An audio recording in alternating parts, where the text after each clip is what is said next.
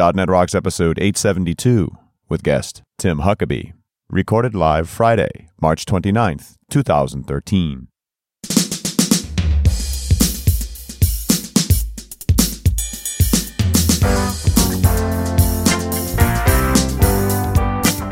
This episode is brought to you by Telerik, offering the best in developer tools and support.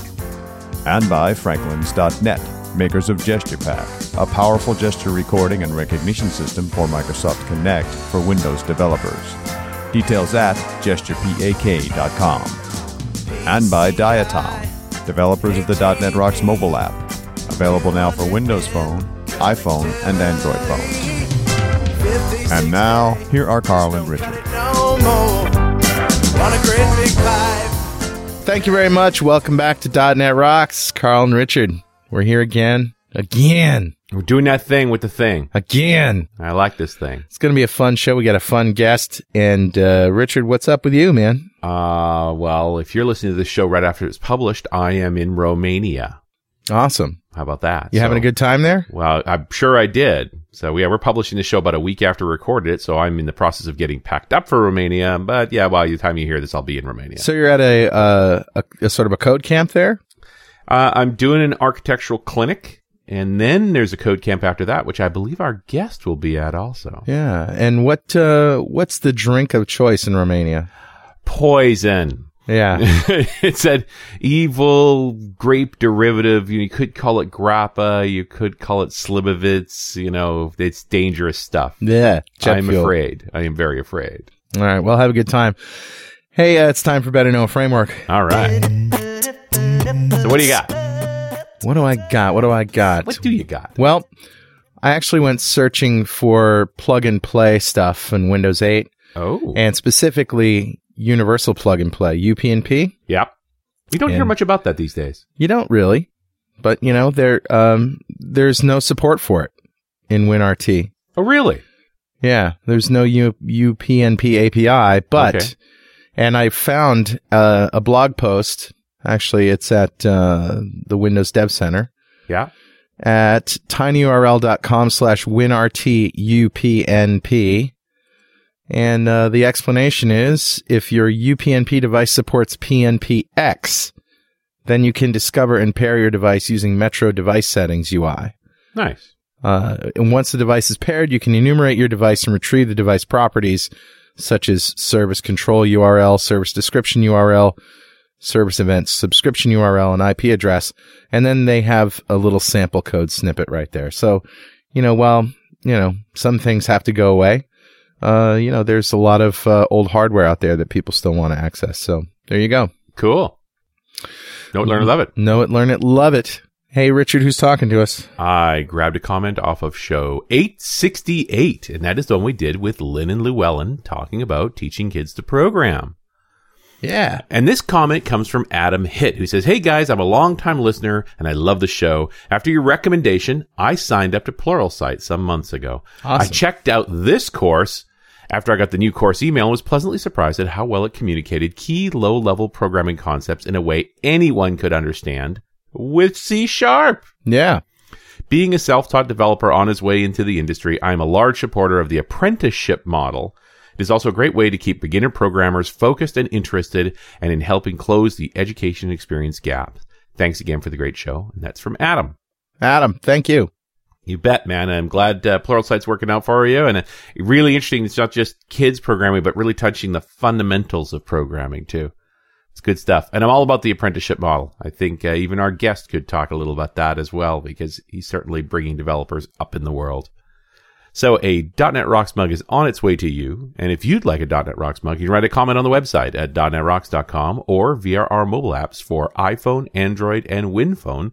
It all goes back to the same Disqus engine, so it's available everywhere. Yep. And that fine set of apps was built by the guys at Diatom Enterprises, who are happy to help you with your mobile apps. Just give them a ring. Absolutely. And before we go any further, I need to tell you that Pluralsight provides comprehensive developer training online. They have hundreds of hardcore developer training courses authored by MVPs and industry experts, as we were just talking about. They release 12 to 15 new courses every month, offering a free 10 day trial, 200 minutes.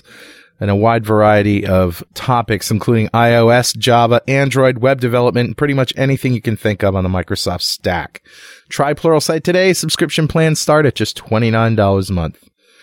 And with that, let us welcome back to the show our good friend, Mr. Tim Huckaby. How are you, sir?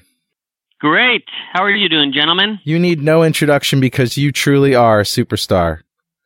Not true. In fact, I don't have a frickin' DNR mug. I've been doing this show for a decade. Where, yeah, but when do, get, when do, I get a DNR mug? But you get to travel all over the world with us and drink with us, man. You don't need a DNR Not mug. Not a DNR mug. yeah, he never you, writes a comment on the website. That's for sure. That's right. You've been with us a long, long time, and you know everything from keynotes on stage with Bill Gates and Steve Ballmer to world, uh, worldwide conferences and speaking. You're you're like a, a whirlwind guy. I'm like the figurehead to end all figureheads, aren't I? You pretty much really, are. I've really worked myself into that perfect position. Yeah. yeah. And I yeah, think thanks you're having me. You're the yeah. guy. You're the guy who's trying to uh, marry software development and fly fishing. It is true. One of my, my the goals I have in life is getting uh, these technologist buddies of mine, two of which I'm speaking to right now, into a river waving a stick because there is so much more to life than software. And and typically an engineer is so focused on software that they forget what an awesome world it is out there. I have successfully got Richard into a river a few times. Carl, you're Yeah. my next project. All right. In fact, I was in a river. I was in Montana all of last week with some of many of your guests on the show. wow. I think I was supposed to be there, but ended up having to you work. You were. You I would- had to. You'd ha- you'd have to start me at you know this is step one, step two. I've never done fly fishing. Done plenty of fishing, you know, and even freshwater fishing, but not with flies. So Uh, well, yeah, we hired you know Montana's best guides. In fact, we had seven of Montana's best guides. Yeah, so it's not just stick up. yeah, Fly. closest I've ever got to fly fishing is watching a river runs through it. Pretty much. Well, if it's up to me, Carl, you're going to get a lot closer. All right. Well, Yeah, anyway. Stanfield can do this for God's sakes. If Stanfield could do it, you could do it. Yep. Yep. okay. Well, anyway, let's get to the point here. Where uh, there's a new, uh, well, not new now because we've been trying to catch up with you for a while, but uh, there's a, a new Kinect SDK out with some really, really exciting features. And uh, Yeah, yeah. Uh, you know, I'm I'm somewhat as I get older, I get somewhat more cynical and critical about. And this would be the seventh release of the Kinect for Windows SDK. right. version 1.7. And in all honesty, um, this is the most significant release to date. Uh, they, they did a number of awesome things in this, and you would expect that, right? You Sure. know, there's some maturity in the product, and and you would expect that. They turned all this cool technology into control, so you literally can drag and drop a Kinect app. Um, there's some innovation in the controls. I'm thinking off the top of my head that they um, they spent, and, and I know this for fact because I, I sit on their, their board or whatever we call it, advisory council. Mhm. Um, they spent a, good, a ton of money in usability. You know, pulling people off the street and having them wave at computers in Right. the Microsoft Usability Labs, and they create out of this. They created this. You, you know, what on on a podcast like this, you you really need to see it. But uh, uh, picture me uh, grasping. You know, they have this this grab control. Grab control. Yeah. Yeah, it, it's amazing, and it's so bulletproof. You so know, you don't have to move typically- your hand forward to, to sort of select something. You can just move it to wherever it is on the screen and then make a fist. And then you grab it and move it around. Yeah, picture a slider control or something like that. And you're grabbing the slider, and the Kinect for Windows actually sees your hand grasping, and it sees it with tremendous fidelity. Yeah. Hmm. You know, when, when we first started building gesture based applications, you know, our hand was basically the mouse. Right. You know, and, and then our users got pissed off at us because just hitting the little red X to quit the app is literally impossible when your hand's the mouse, right? Sure. Uh, now we introduce smoothing and all this calculus and trigonometry, and then the Kinect team comes out with these controls, like this grass thing, and it's like, oh my God, that's awesome. You want to implement that right now. And that's part of skeletal tracking, which Carl you're intimately involved in because of your awesome product. Right. Um, but one of the, the, the, the actually the, the coolest, most awesome innovation they did in the new SDK is called Fusion. It actually has a product name, hmm and uh, there are there are basically three modes of operation in Kinect. Carl and me and you do mostly, or uh, InterKnowlogy and Actus and you, and we mostly do skeletal tracking Sure. natively the Kinect for Windows device tracks your skeleton, and you get that for free. Picture Right. me putting that in quotes for free, and it's pretty easy to program to that. With your little product, it's brain dead. simple. Brain dead simple. Yeah. Yeah, it's a pre- and then there's this up close macro mode that we're still trying to figure out. Right? Clearly, Mm-hmm. the Kinect team snuck that in the product because ultimately we're going to authenticate in Windows. I think I think we can all assume that we're going to authenticate it with Kinect in Windows at one point in time. Sometime. And Sure. Yeah, that's why that thing little snuck in there. Yeah. And then there's this other mode, depth tracking. Well, in we need to set up the layers, right? So at the the very first layer of processing is just a picture from the camera. The second layer is this depth where they spray out infrared, you know, uh, dots in the and then pick them up with a camera and based on how big the dots are, they can make 3D outlines of of, you know, the objects there. And then that data is interpreted another layer to produce the skeleton. So you're talking about depth, which is one layer lower to the Yes. yeah And depth doesn't automatically track a human. Right. Depth can, can get a 3D view, so to speak, on anything. right Unfortunately, programming in depth is Yeah. not for the faint and no of it's a nightmare historically. Oh, well, you have to have a math background. You know, I casually throw out this trigonometry calculus thing, but in depth it's it's overwhelming, hmm right? Until this Kinect Fusion thing came out. So these folks, I like the Kinect for Windows team because it's one of those combo teams that we've seen a few times historically in Microsoft where they take a bunch of Windows people and they, they took a bunch of Visual Studio people hmm and then they took Xbox people and they put them together and they developed this Kinect for Windows product. Well, they integrated a bunch of MSR people, uh, uh, sorry, uh, Microsoft Research, Right. Um, people who are world renowned in machine learning, and they took six months. And with machine learning backgrounds, they developed what is essentially a depth product that audio magically gives you a 3D mesh. Yeah. Meaning we let me give you a use case. Well you really gotta you gotta put it in terms of what you scan something and it creates a 3d object that can be printed. That's le- that's or analyze or analyzed anything right or For- it to an AutoCAD For those who don't know what a 3D mesh is, that's the basis of a three dimensional object uh, that can be manufactured. a, a gazillion triangles so Yeah. you named one use case taking the Kinect for Windows device aiming it at an object and having it come out a 3D printer on the other side That's Um, Awesome. We have a project right now that does exactly that. It's it's kind of NDA for that that big company that uh, is. Uh, I'm not. I can't even say it. That amusement park, the, the world famous one.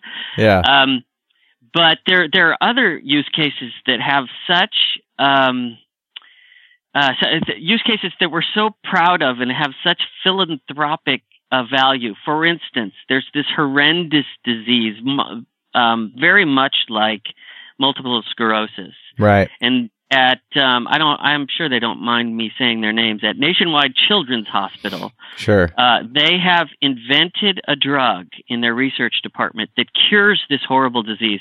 MS, you can, you know, you can live half your life before you pass. Huh? This particular one hits kids right at birth, and they last about three months.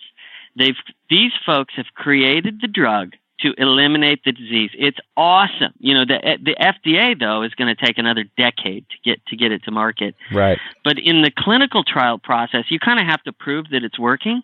So we aim a Kinect for Windows as at the baby who shows the signs of the disease, and it's a jittering type of thing. Right. Um, and through machine learning, we diagnose. Yeah, holy cow! This this infant ha- may have the disease, right? And we track them with Kinect as time goes on through three months, and then we we do a diff between the 3D objects, right? Right. As they get better, and that helps prove the clinical trial. That helps the drug get quicker to market. Yeah. I mean, how cool is that? that's great. Right? Yeah, cool, cool stuff. And we could never do that. Oh, by the way, we're talking about C sharp. We're, we're Right. not talking about assembly language or C or something that's, you know, would be a little more challenging to build this application in. We're talking about .NET for God's sakes. I, I just love the whole thing about it. Just for the speed of development. It really is Yeah. revolutionary. Yeah, yeah, and, and it's opened a new world to us. Actually, it's opened a, a new type of employee we need to hire too.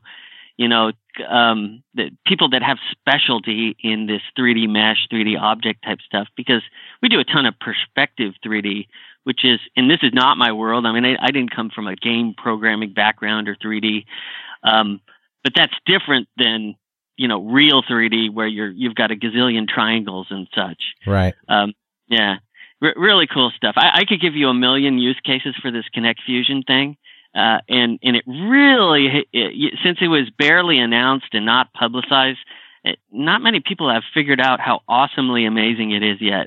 Right. It's awesome. So I'm glad to, on their behalf to tell them how freaking awesome, amazing it is.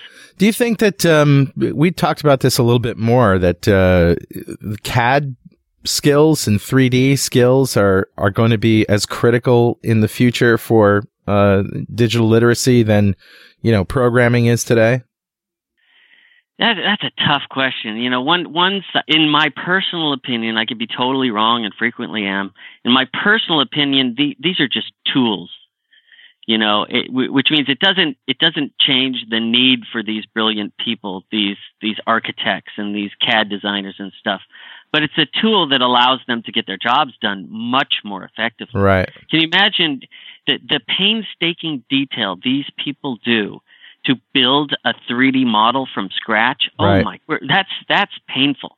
Even game programmers will tell you how meticulously painful it is to build a game because because it's they're basically building triangles. I mean, certainly they have tooling these days that does this type of stuff, but Right. you know, there's a reason it takes a year to get Call of Duty done or whatever these horrible games my son is playing, my 17 year old. Right? It takes a year to develop these things with huge programming teams. Yeah. Yeah. So the future's bright for, for productivity. Absolutely. Developer productivity and or CAD productivity. I'm still hung up on this whole grip action. I always thought the Kinect didn't have precise enough resolution to be able to see a hand.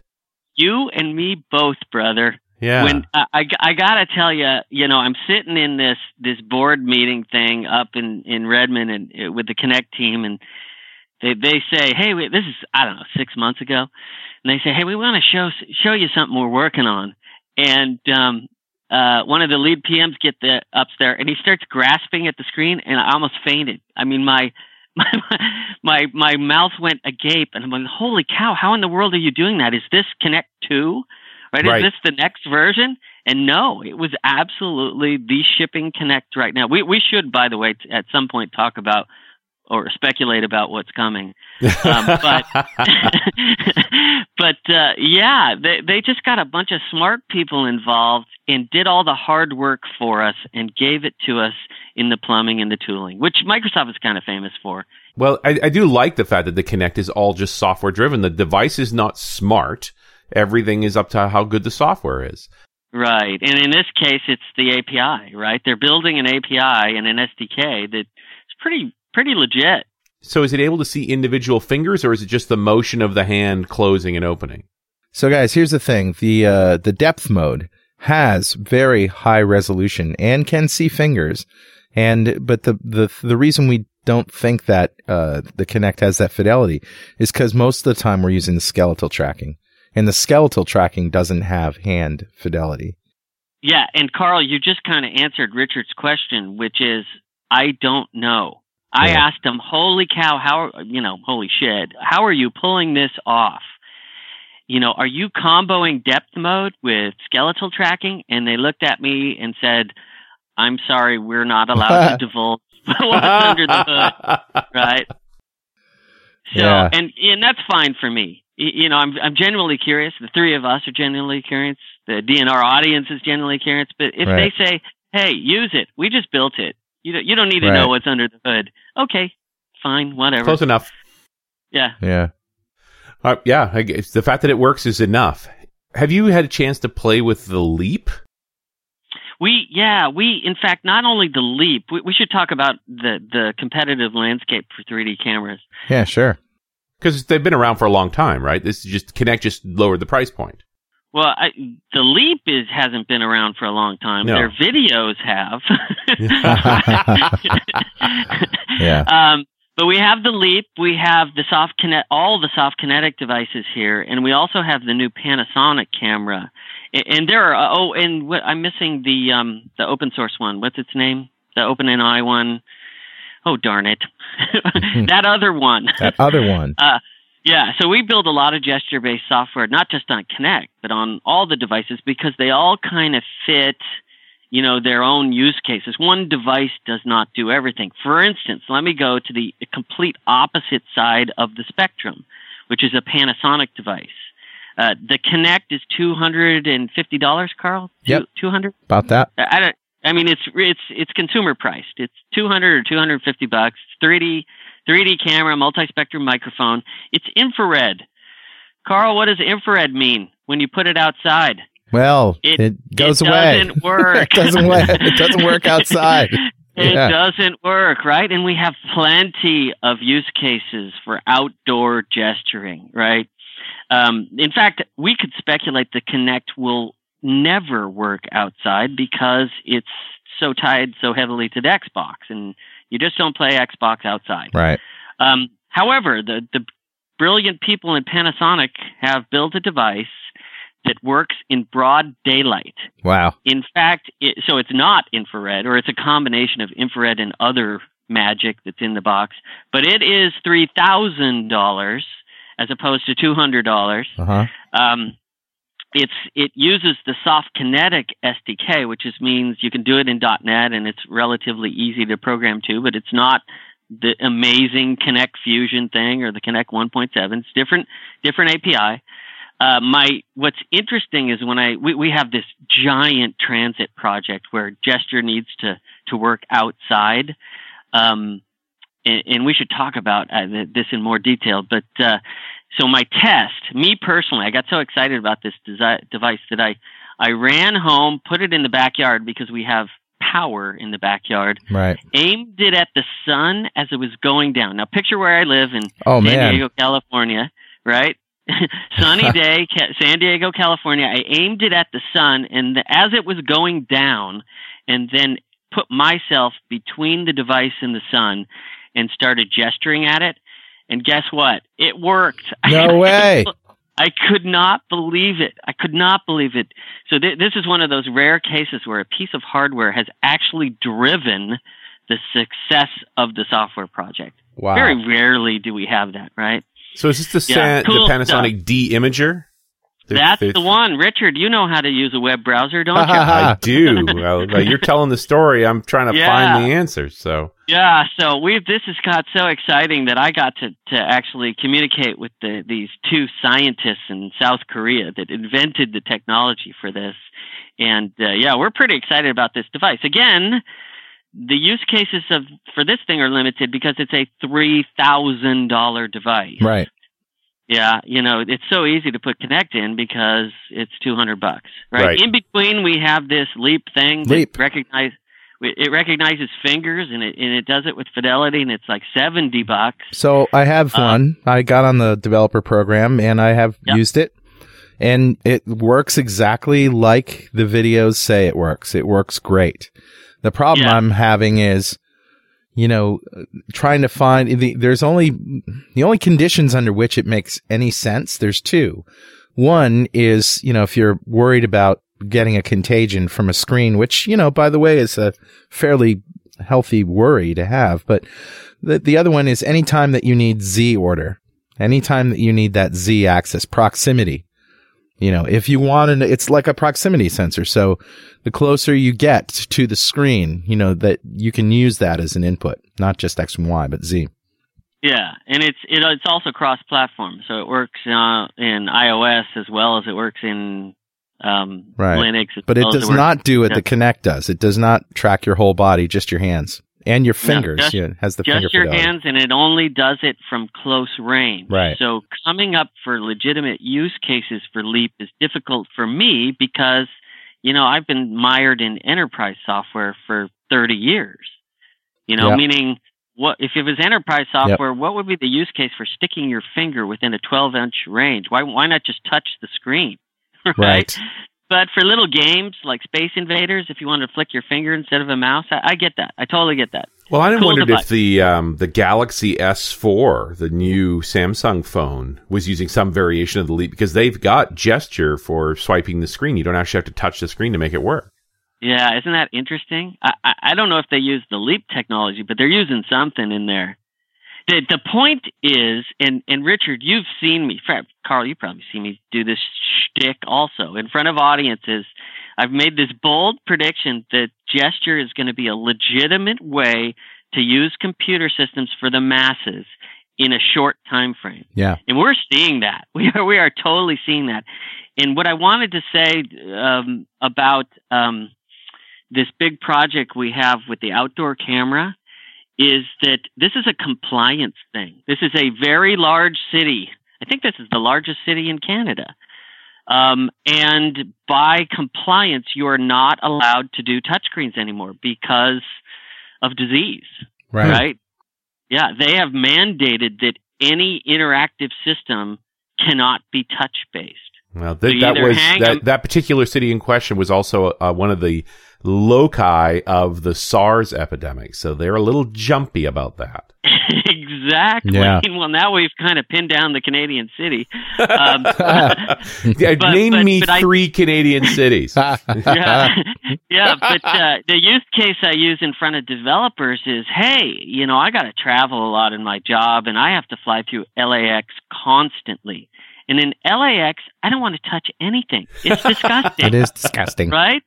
But I also don't want to wait 90 seconds for my flight scroll by, Mm. right? It wouldn't it be legitimate to just say United Denver and have it appear, or to wave at the screen and make it go faster? I mean, I, we're going to see that. Speech is difficult because, you know, places are noisy. But And hasn't it Kinect really shown that when you combine skeletal tracking, so you know what person you're looking at, with 3D microphone technology, you can make that work? I don't know. I, I, I suppose it can, but it's difficult. The Kinect has the plumbing that if to listen to only the person it's tracking skeletally. hmm it's it's a little challenging to program to, and it's not foolproof. I was in a demo Right. this morning with Rodney, you, Rodney Guzman, our CEO, Yeah, yeah. right? And he was speaking. He was disproving that it worked by yelling from behind the Kinect. You Yeah. know, pissing off the, the the poor engineer that was demoing. And talk about, yeah, talk about a way to drive somebody crazy is speak when they speak, you know, speak over them Yeah. louder than they Yeah. do. And you know, you're screwing it up. interestingly enough, the other thing we've learned, uh, and Carl, we've talked about this a number of times. So what we've learned in voice recognition is the more hardware you throw at it, the better it works. Yeah. And then specifically if, you know, if you've got a headset microphone, That and, too, you know, that now you're talking. Now you, bulletproof. bulletproof. bulletproof with a headset. And there's uh, ways that I've demonstrated this in my in my talks, Tim, that uh, it's really good to have a code word that will wake up the computer to listen to you. And there's a way to program that. I think I have it on my blog at carlfranklin.net. But essentially, Carl, I was I was sitting in that talk, by the way, yeah, listening to you very diligently, and it, it it's absolutely true. Yeah. Absolutely. true. We we do that like our touchless operating room thing. yeah, We use Tor touchless operating room. We use Tor as the code word. Yeah. So Tor back, Tor zoom, you know, Tor. and you can filter out, you know, if it's part of another sentence or word. Like I couldn't say Skeletor is my favorite superhero. You know, I couldn't say they're a villain or whatever. Um, you have to have a pause on either side of it, and you can program for that. Yeah, right, right. Yep. Yeah, we've learned a lot in usability, but painfully with voice and gesture. We absolutely have. Hey, Richard, Yes, sir. guess what time it is? Ah, it must be that happy time again. That's right. It's time to Kinect Fusion myself a smaller ass. You're just going to need a tighter grip on it. Ah, yeah, jeez. You're going to go there. I'll go Uh, with you. Okay. no, it's time to give away a DevCraft Complete Collection from Telerik to a lucky member of the .NET Rocks fan club. But before we do that, let me tell you about Telerik Rad controls for Windows 8. So this is the same intuitive UI and UX, no matter if you're developing in XAML or HTML. You can get the number one native toolset for building Windows 8 apps at telerik.com slash Windows 8. We demoed this on the road trip. Yeah. And what was cool about the road trip is they released it as we were going along and it started out at, it was free.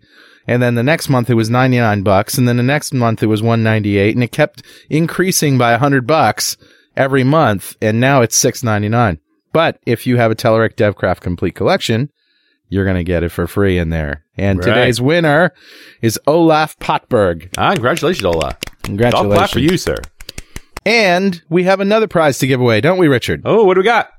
Well, we have a free pass to Dev Teach in Toronto. Ah, Toronto's a great city. Yeah, you're Yeah. the Canadian. you tell us about Dev Teach. Uh, so Dev Teach is in actually Mississauga, which is a suburb of Toronto, where the airport is, so it's easy to get to. And the conference itself is May 27th to 31st. Now, Jean Rene Waugh, the guy who's been running the show literally for 10 years, good friend of ours, Yep. it's always run a very fun, not a big show, few hundred people, great speakers, uh, cross-platform conversation. So you're going to get some iOS and some Android, as well as uh, plenty of .NET. Uh, you're going to be doing your Kinect talk there, I think. Absolutely. I've got a new talk on DevOps because now that Strangeloop's sold, I'm never doing a web scaling talk ever, ever again.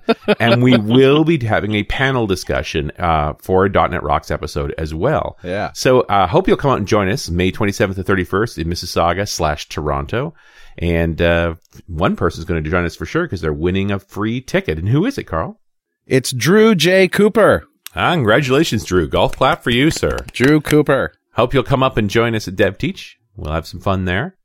And if you don't know what we're talking about, go to the .NET Rock site and click on the big link on the right that says "Get Free Stuff." Yeah. Every show we give stuff away.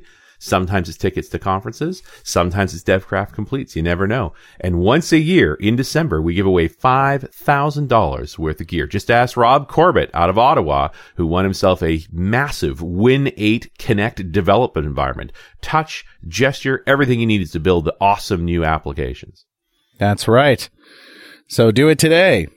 And we'd like to ask our guests if you had five grand to spend on technology, and I'm not talking a new fly fishing rig, Mr. Huckaby, what would you buy?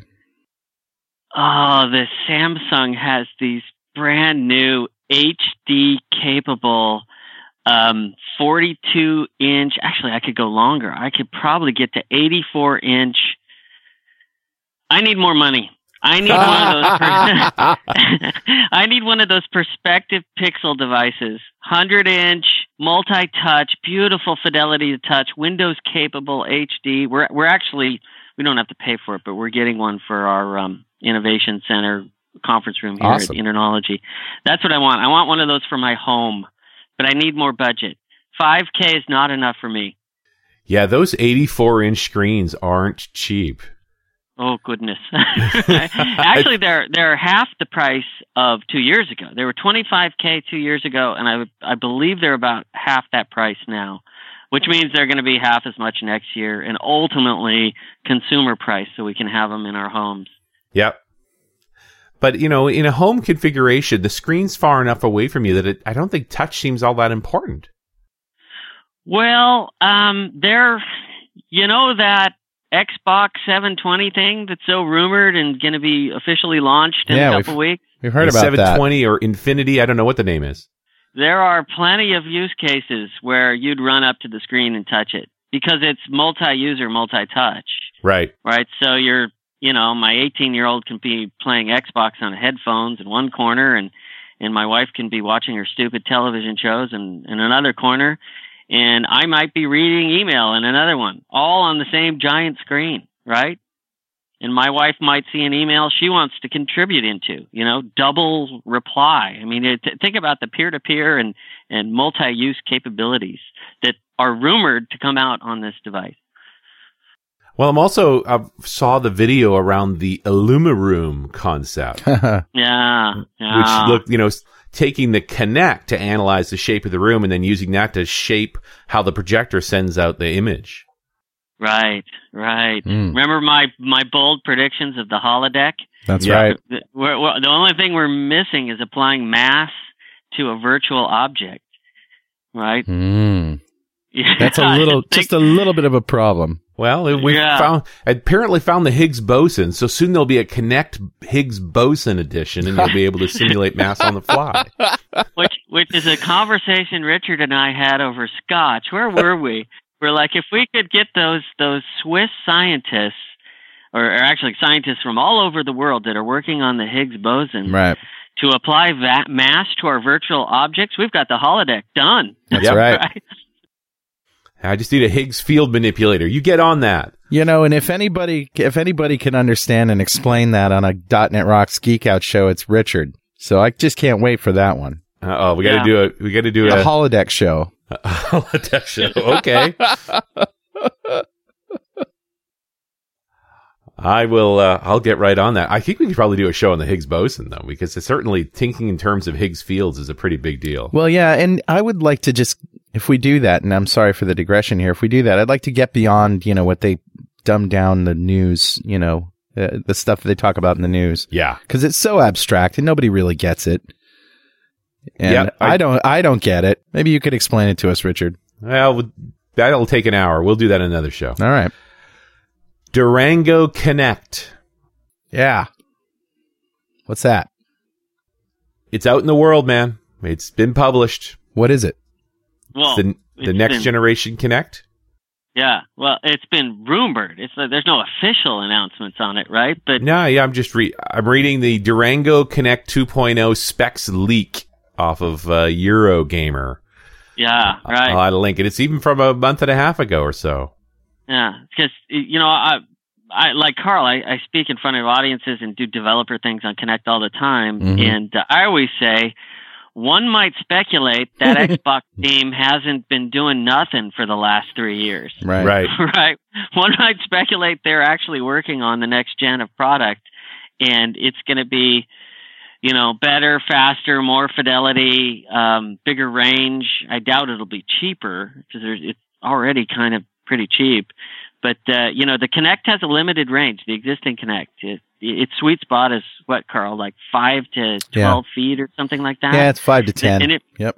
yeah, and if you're outside that range, you piss off your users Right. you know if they if they don't know right um, one might speculate much better fidelity it currently does skeletal tracking for two people Right. um, you know it seems logical to have an unlimited amount of if it's in the view to be able to unlimited um, track anybody who's in front of it i mean we could speculate about a lot of stuff Well, the bigger thing for me is just the the restricted resolution, right? It's what's the camera running at 640 by 480? Mm.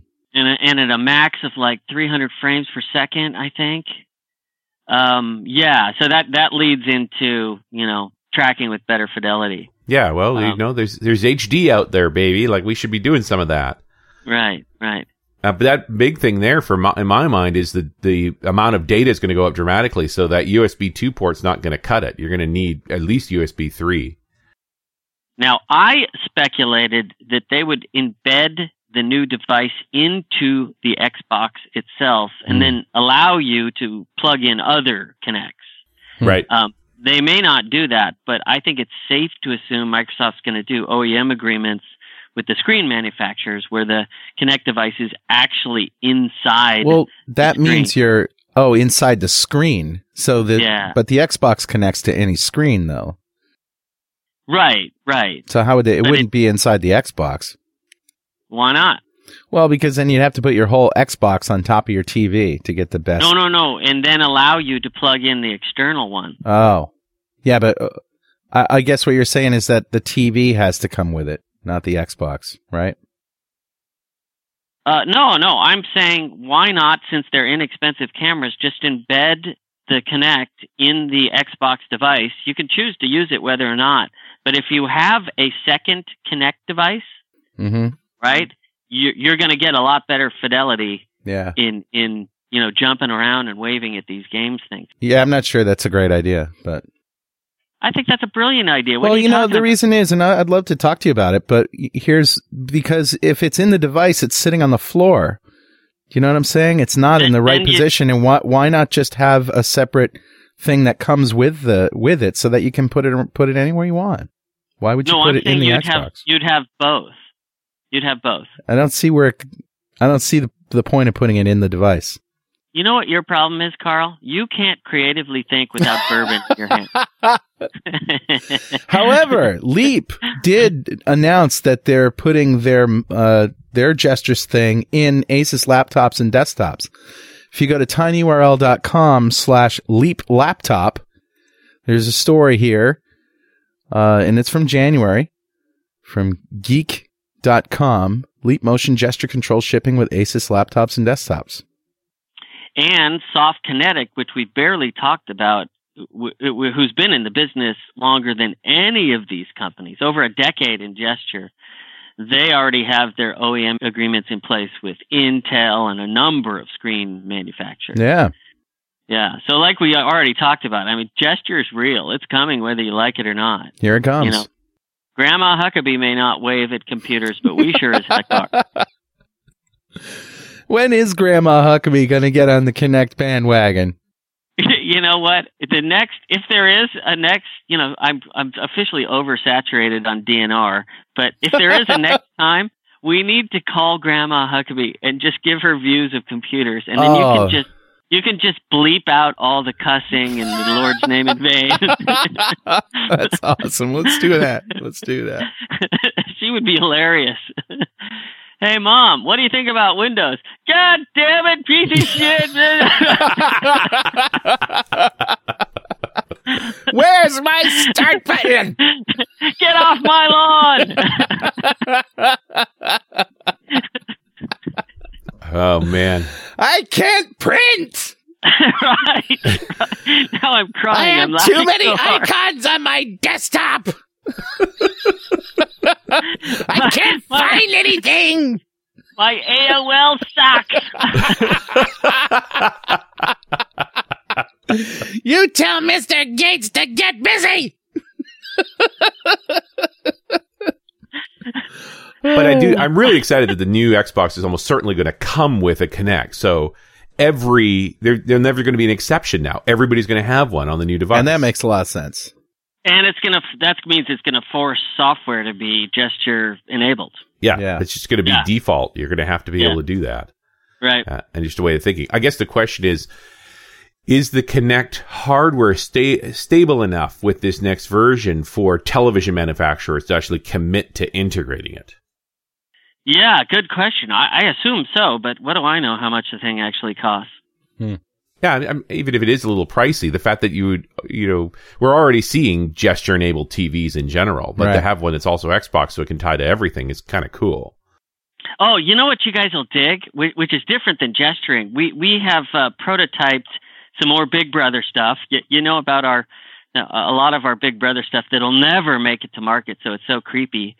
But um, we prototyped a like a picture a, a, a virtual avatar, and as you walk by the screen, it literally turns and watches you. That's awesome.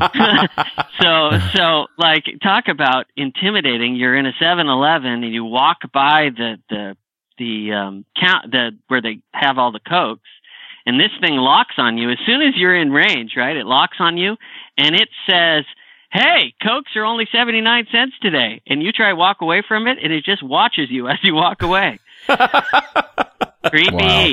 I don't. Yeah, that's what's it- creepy. Why is that creepy?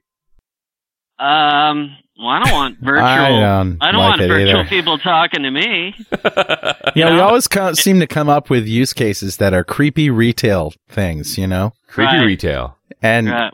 you know they're fun for us to play around with, but not. I'm not so sure I want to experience that on the other side.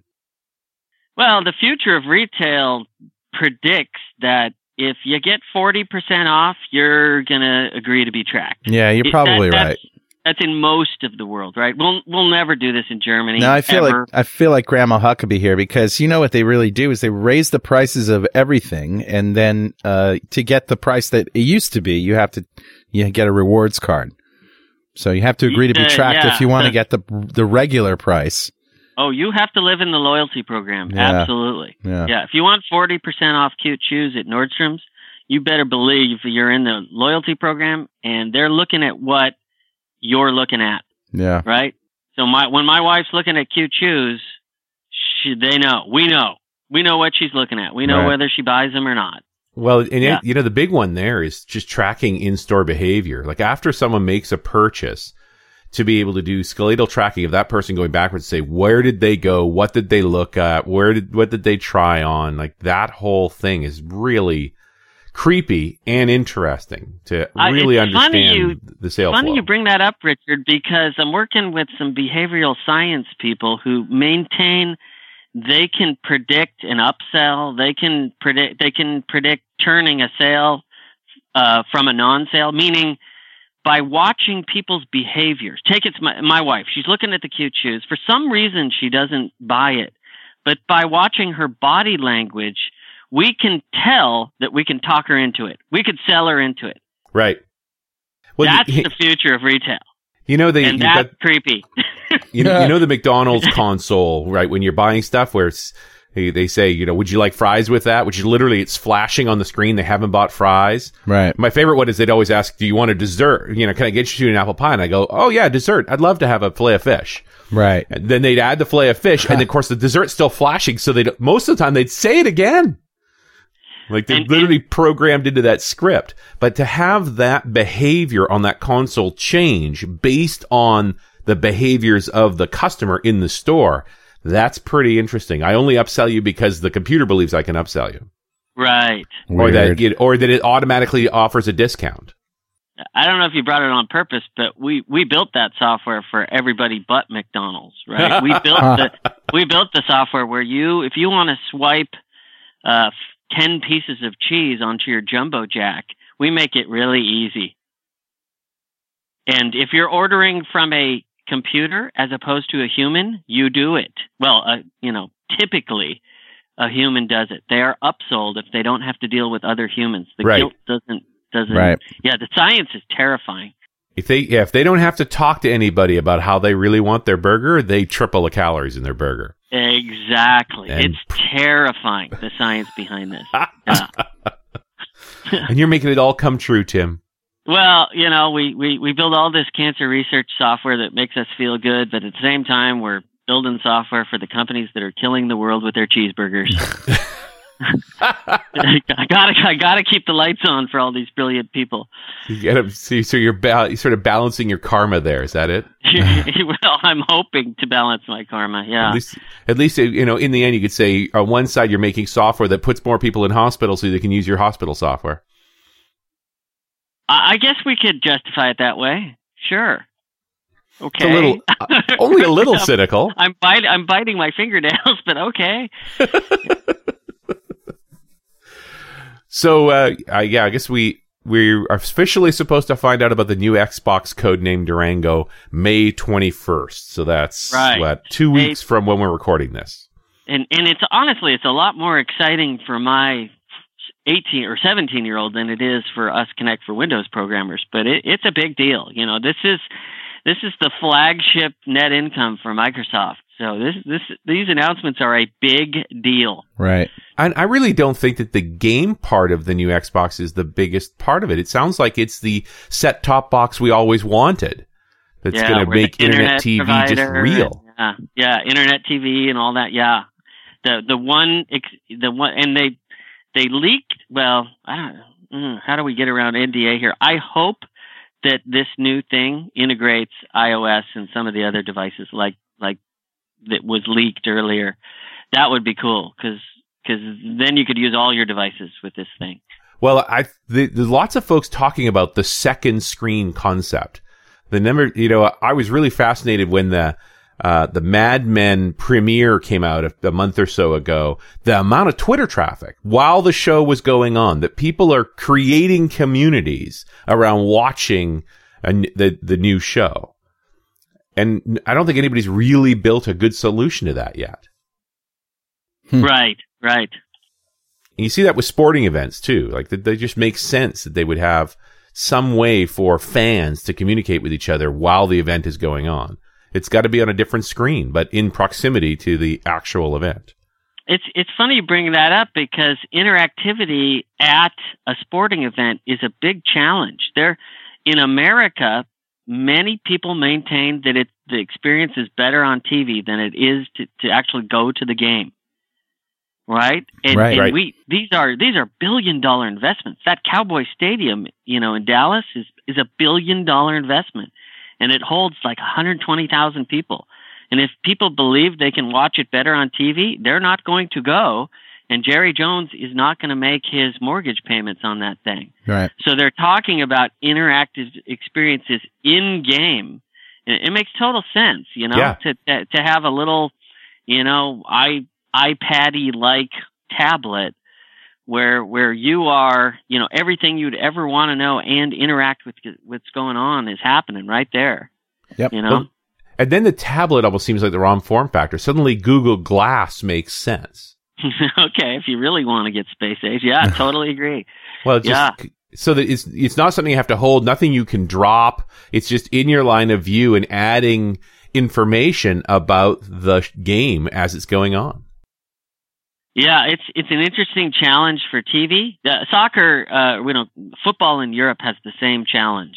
Right. Uh, you know, the the technology has been come so good that the experience at home is better than than going to to Wembley to see Manchester United or something like that. Right. Um, so there's a lot of money involved. So you better believe that these folks are going to, um, you know, meet the challenge, um, which makes it interesting because we'll be more invasive to the players. The players are still kind of separated, but you can imagine just picking a player and and wanting to listen to everything he says. Sure.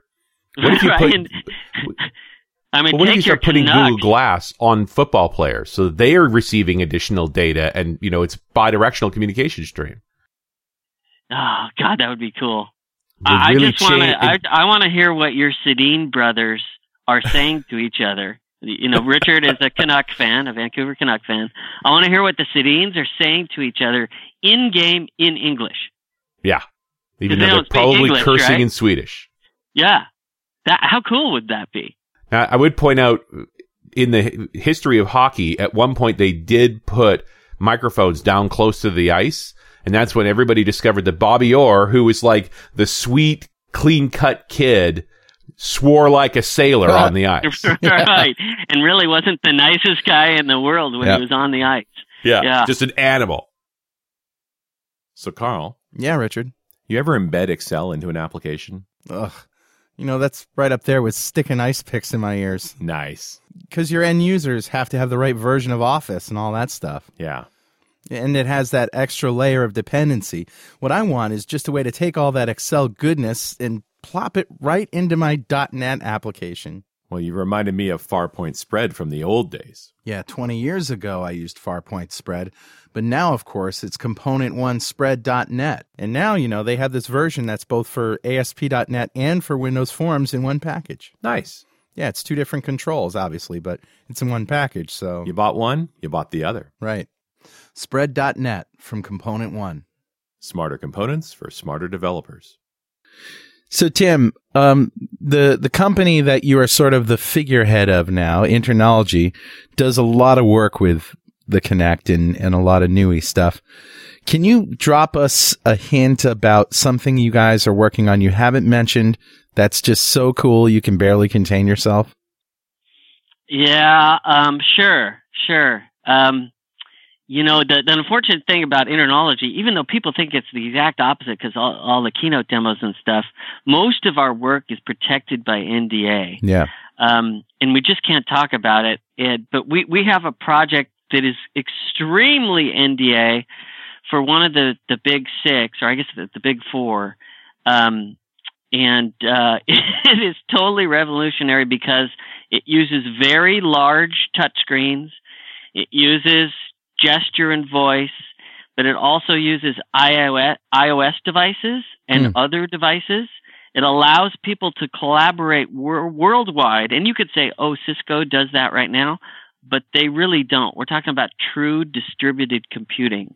Jeez. So if I edit an Excel spreadsheet on a Windows device, it affects everyone's object. They all Right. party on object at the same time. If I flick this Excel spreadsheet to one corner, it might only go to the people using it in Helsinki. Hmm. It's like drop dead. Holy cow! I want to show the world this. It is so amazing. and giant Um, touch screens. That's what I got. yeah, giant. touch. so we um we went out to um um we went out. To, how do I say that? We went out to one of the world's largest cities. That's not in America, and this was demoed um, to internal customers, and people just freaked Wow. freaked out. And now this company is protective of, you know, because we build software for other companies. We don't Sure. build, InterKnowlogy doesn't build products. They build products for other product companies. Right. So now they're so protective of this thing that they're they're fearing corporate espionage That's um, crazy. because it's it's going to change the world. It, it, and ultimately, it's just a selling tool. right. You know, Sure. It, gets people in the room and, and it shows how amazingly high tech and cool they are by looking at their own financial data and modeling it worldwide Wild. on with with distributed computing. It, it, it really me talking about it doesn't do it justice, but that's a big project we have right now. The the other stuff, the medical stuff, is awesome. Mm. I'm I'm particularly attached to the healthcare stuff. We're Sure. we're going to do something on the on the payer side too. Mhm. Um, we mostly do provider side of healthcare uh, because it's the easiest place to innovate on. Right.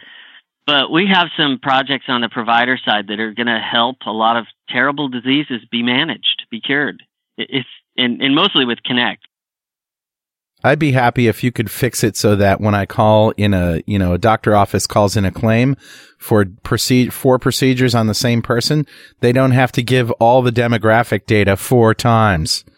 I'd be I'd be happy with that. Yeah. So you you're describing the problem with the payor side of healthcare. Yeah, it sucks. Um, and in my humble opinion, the people making all the money on that side are not motivated nope. to to do any innovation because they have it so good. It Yep. doesn't matter how it doesn't Obamacare really doesn't matter Nope.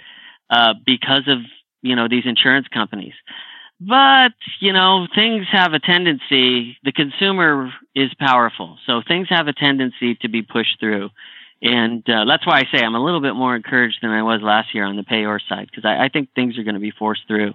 And and frankly, you know, we built that physical therapy app where you know you're at home. You don't want to drive 30 miles to do your PT to you know to to get paid Yep. for the procedure and all that, Mm. right? Well, you do it at home, and and this thing reports back to the mothership, and boom, the insurance company pays for it. That's motivating for the doctor because he or she can see more patients. Right. You know, it gives the doctor scale because you're doing your procedure, your exercise, whatever it is, you're doing it at home. The doctor doesn't have to physically see you, Mm. right, in person. At the same time, you don't you don't get paid by an insurance company until you do it at home. Right. So it motivates both the insurance company and you to do your stuff. Uh, telemedicine is, I think we're going to see bold strides in telemedicine worldwide you know, over the next few years. And we that's got exciting. we got to change some laws too, though, because um, some Yeah, doctors can't right. charge for services unless they are in the patient's Uh, physical yes, proximity. Right. Right. They So can't get paid unless they see Yeah. physically the patient. Right. So we gotta In- change in the laws, America- too. and Some of that is state law regulation. Some Yeah. of that is federal leg- legislation. You know that. Yeah, it's the people are going to have to push hard enough that that to modernize our healthcare system Mm. and our government so that it makes sense. Um, and that, that's where we're stuck, right? We have all the technology. We can do this stuff. These are Mm. not technological problems. Right. Yeah. Well, Tim, it's been great talking to you. And My uh, pleasure, gentlemen. I will get out there in Montana one of these days and throw some flies. You heard him, Richard. I will, I did. I'll do it. he said it on tape. If we've got some good scotch and uh, okay, there's conditions. yeah. We can meet. We can meet that condition. All right, good. All right, Tim, thanks a lot. Sure, guys. My pleasure. All right, we'll see you next time on .NET Rocks. Thanks for listening. And remember, Pluralsight.com is where you can get 200 free minutes of developer training online. Pluralsight.com.